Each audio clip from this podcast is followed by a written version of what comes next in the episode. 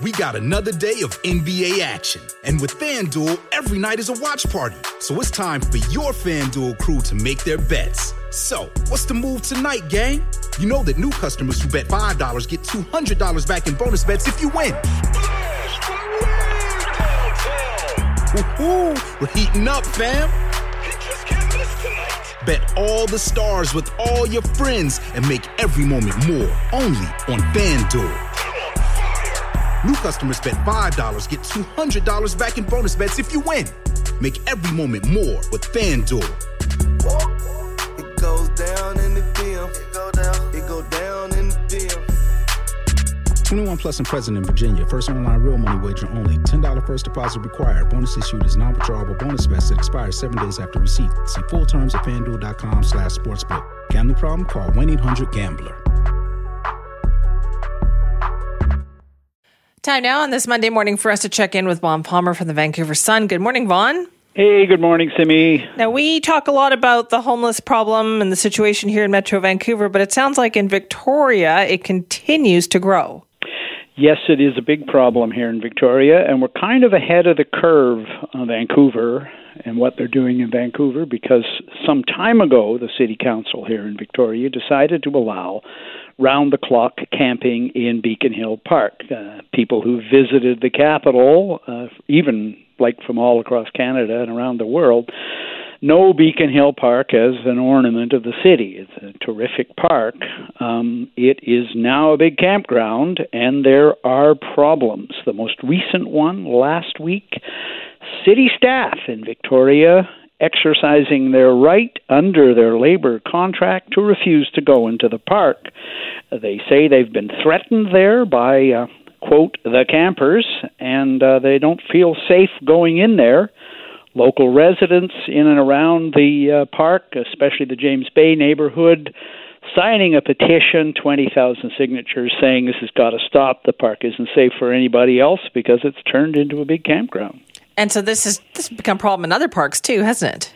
Yeah, it was a problem in other parks in the city, and the provincial government stepped in with some helping hands there. They bought some local motels. Uh, not surprisingly, right now with the tourist industry collapsed, uh, they got the motels and hotels at a discount and they moved a lot of people in there. But, uh, well, I mean, you know this in Vancouver. Some homeless people will not go into Yeah. shelters and go into homes. Some shelters are closed, and uh, Victoria, of course, uh, also has a lot of campers, uh, including people coming from other parts of Canada. And why the hell pay for a space in a campground when you can camp in the park? So all of that is happening, and it's created a pretty big problem. Uh, city council wringing its hands, I would say. Uh, mayor saying, well, we're looking for more help from senior governments to create more shelter spaces away from the park, pleading with people in the park to confine themselves to. Um, there's a soccer pitch there. There's some areas that aren't really popular with the tourists, but um, look, uh, I wouldn't walk through the park right now from what I've heard. I live nearby. I don't walk to work anymore at the moment. It's not a big issue for me. It's really becoming an issue, Simi, if you think of people that, you know, we're supposed to be staycationing and Yeah. staying at home, people who can't afford to go somewhere else because it's expensive, people who don't have a car, um, people, uh, seniors and renters in the area. Those are the people that are signing the petition saying, You've made my neighborhood, my favorite park, very unsafe. Uh, I don't know how this one's going to come out, but it's pretty disturbing.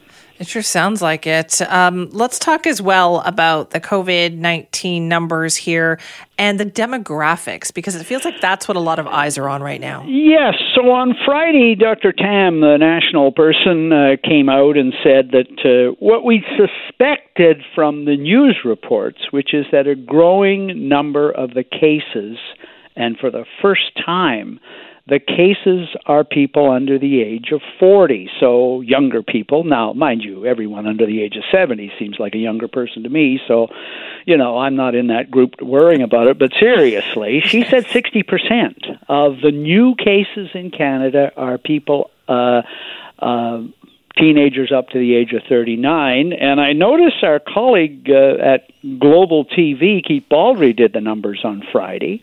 And he says 60% of the cases here in British Columbia are also under the age of 40. And he also said, this one really jumped out at me, uh, 75 of the 200 new cases in BC were aged 20 to 29.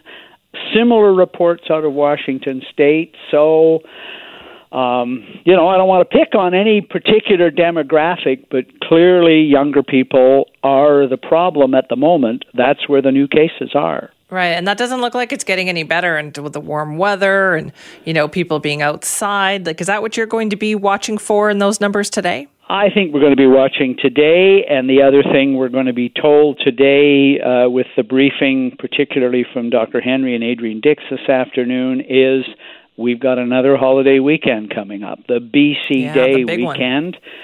The Kelowna outbreak uh, dates back to the July 1st holiday. So this is the next holiday. Warnings on that. And, you know, we have seen some interesting analysis, uh, various epidemiologists and others saying here's why that's the young people, particularly younger people, is a problem. Um, fatigue with the Yeah. pandemic, wanting to get it over with. Um, a group, a demographic that tends to be more social. Um, a bit of rebellion. Uh, we've had enough of this. And I think maybe the media, we can be blamed for anything. We can maybe be blamed because of so much reporting has been on deaths and problems in long term care facilities. The idea has gotten out there, the notion that young people don't really have to worry about this. Yeah, you get it, big deal, right? It's not like you're going to die. And and that's true statistically, but there's enough reports out there of, first of all, some young people do get it bad enough and do die, and some of them have permanent damage. It's true. It's not nearly as deadly as it is if it gets into a long term care facility, but it's a serious problem. Yeah, I just don't know how you get the message through to them. Is it because do you think they don't watch like traditional news as much and maybe they're you know you need to get to them on social media?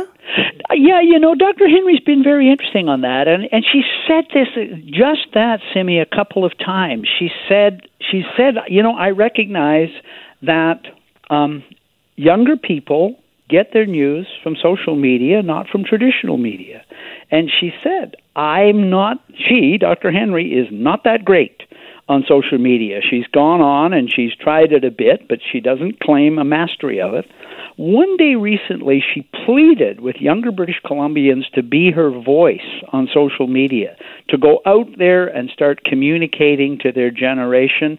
This is dangerous to you as well, and you need to smarten up. Um, Dr. Henry has been very, very sympathetic from the beginning to younger people, recognizing that, as we've seen in the surveys, that COVID 19 has imposed a big burden on younger people, Yeah. a lot of stresses.